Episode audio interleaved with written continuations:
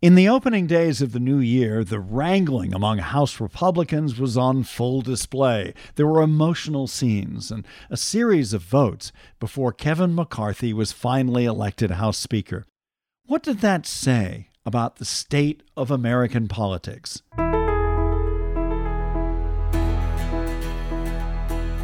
This is Our Take with Common Ground Committee co founders Bruce Bond and Erik Olsen. I'm Richard Davies. First, I asked Bruce were the public disagreements leading up to Speaker McCarthy's election just messy or a sign of real dysfunction in America's political system? I think it's a little of both. Democracy's messy.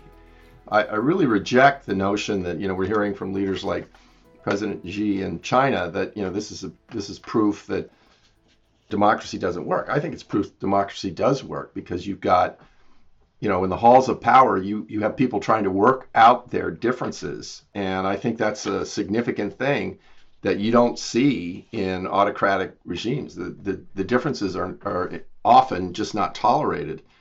There are a number of sort of factors in this question of dysfunction. One of them, there is a, I think in general, there is sort of a pull away from, you know, the, the norms around governing that we've seen in the past. So for for example, a lot of these folks live on Twitter and in social media, and the sort of perks that you get in the halls of Congress being on you know specific committees that allow you to get ahead, yes, they're still important, but your ability to reach people directly you know gives you sort of a platform now that it's uh, that you can take advantage of that you've not had before. And of course, President Trump uh, really leveraged that to the hilt. And there are others.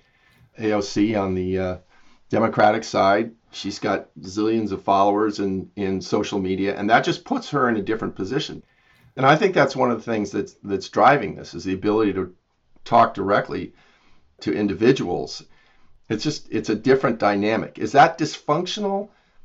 Yeah, it is to a degree. I think the the question is you know, what's the, if you will, the responsible use of those sorts of mechanisms. And I don't think we've figured that out yet. I think we know in our heart of hearts, but that has not sort of become the norm. This is just more messy than a sign of real dysfunction, in in my view. Although it's not void of you know dysfunctional element. Erik, I don't really think it's a sign of political dysfunction at all. I think the dysfunction that exists is in the Republican Party if you think about what's at the root of it, I, I think it's the party is trying to figure out how to move beyond Donald Trump.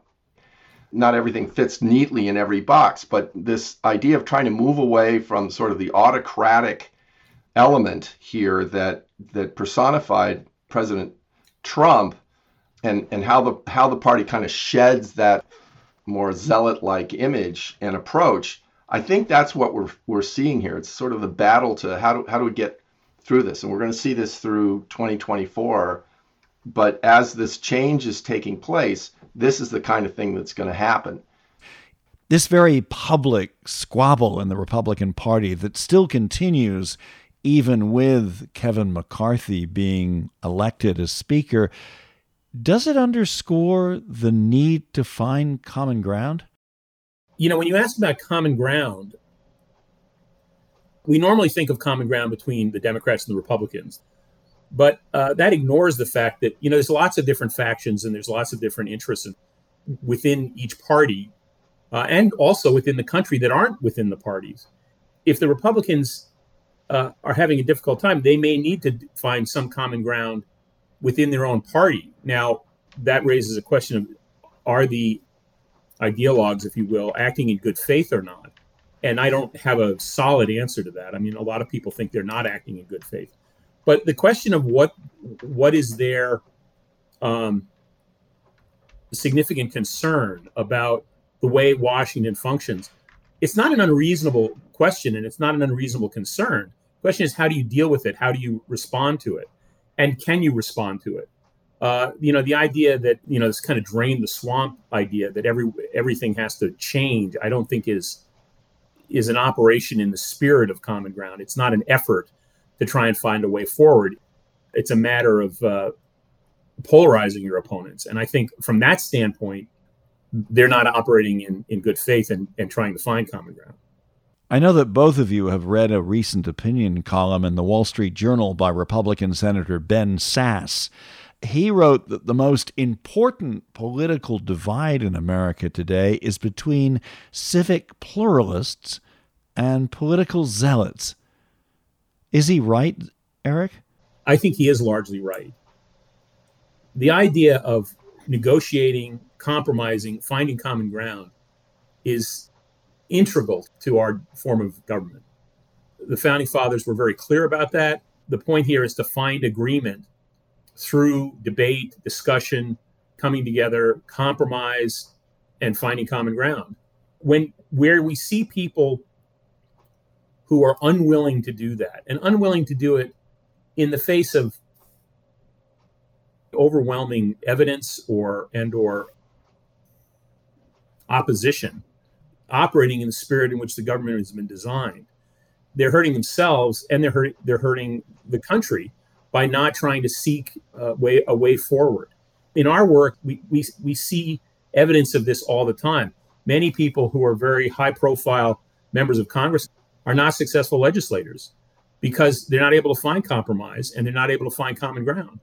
And it's the pluralists who are looking for ways forward, who are looking for ways to find com- uh, compromise and find common ground that are uh, the ones who are actually getting things done in Washington. I think there is some truth to what Sasse is saying here, and that if you look, and particularly in the context of government, as opposed to citizenry. I, I think his his insight on this, I think is is is really interesting and, and definitely resonates. The notion that there are those that believe strongly in the power of a strong government, and those that are are more focused on ensuring that the rights of individuals and you know the power that that comes from individualism is not trampled on uh, by a government. One sort of, you know, the pluralist side, if you will, trusts citizens and individuals, and the other does not. Maybe trusts some, but overall believes that, you know, you've got to have a stronger power in play if things are going to work. That's, I think, though, to a degree, that's sort of an intellectual look at it. I see how he comes up with those those camps, but you know, sort of in the day to day, if you if you think about folks that are uh, where they feel largely uh, disrespected. Um, I don't think they look at it that way. They look at it from the perspective of, you know, there are elites that have this view that's very different than ours and a very different experience from ours. And it's resulted in economic hardship for us. So we're not, you know, we're not comfortable with that. I think a way to think about this is kind of like a, you know, like a jewel, right? There are a lot of facets to this question of division and so forth. This is another way to sort of divide the camps. But the one thing I would say here is that, you know, with Sasse's analysis, that the, the, the pluralist side of things, you might call those folks common grounders, people that believe in common ground. Not necessarily, but there would certainly be, a, I think, a large percentage of those that believe uh, in that value, and they would see perhaps that is being sort of a unifying thing. Whereas the zealot side is actually probably two camps: those that believe in you know the autocratical side, and those that believe in the bureaucratic side. So the intellectual exercise to set it up and show that dynamic, I think, is very helpful. I'm not sure it describes exactly how people are thinking, though.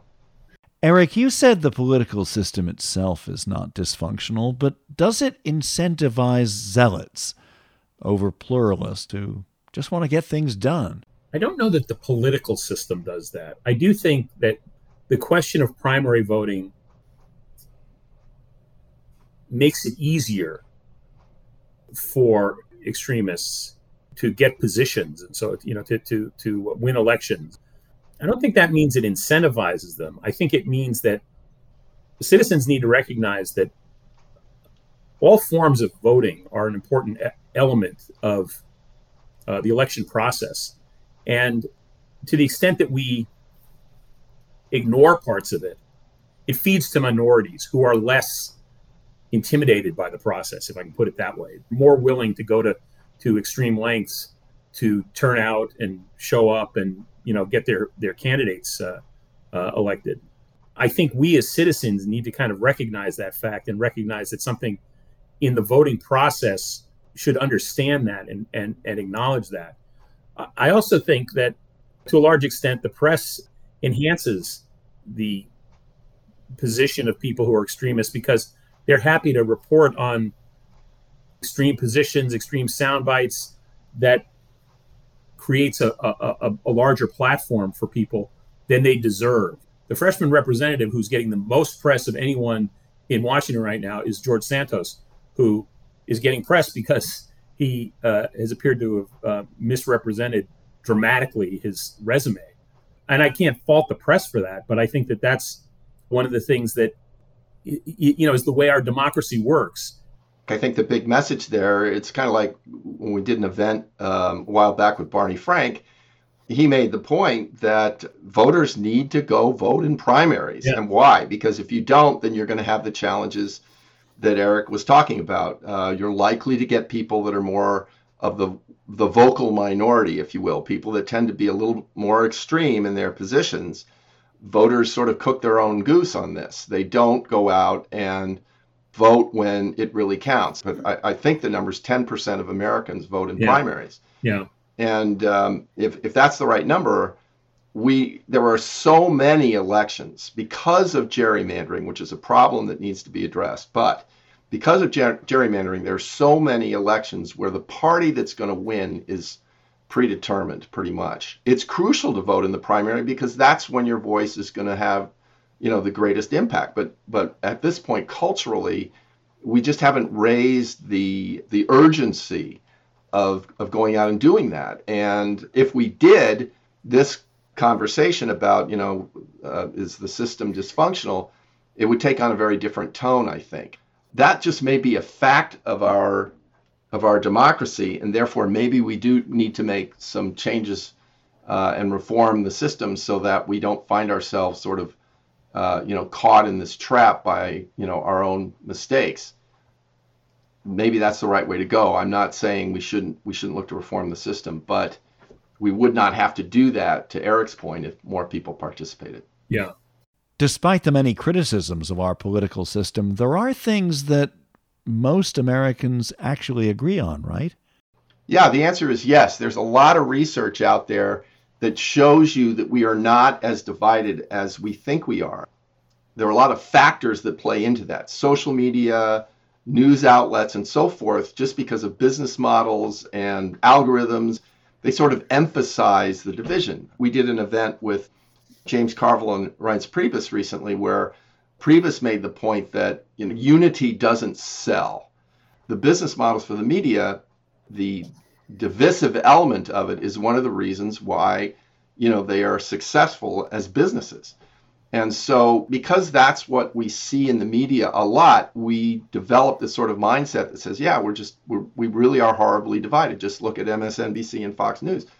If you look at the the folks that watch cable news it's about 2% of the population which is really astounding when you think about it then you look at the research by pew and so many others that really says you know there actually are a lot of areas where we really do agree on some very divisive issues like guns and like uh, abortion and so forth. Not that there aren't points of disagreement on those things that are that are profound, but in some of the basics, there's a lot more agreement. And I think a, uh, a, uh, something that we're trying to do in this organization is we're trying to sort of highlight the fact that we actually do agree on a lot more than we may realize we agree on. And it's part of the, the element of inspiration that comes through our work, is that people see that and it gives them hope. I think what's significant about that is that people have a misperception about what, what others think. They think that people who disagree with them have a frame of reference, which is not what those people actually have. So there's a misperception between people as, as to how far apart they actually are that is a task of Common Ground Committee. Look to this place in the future of showing people how much agreement there actually is and the fact that we're jumping to the wrong conclusions about what others think about us and think about our views. Erik Olsen and Bruce Bond. Listen to more episodes of Our Take with Bruce and Erik's behind the scenes look at how they work to bridge divides and find common ground. And find all our podcasts at commongroundcommittee.org. Click on the button that says Listen. Thanks.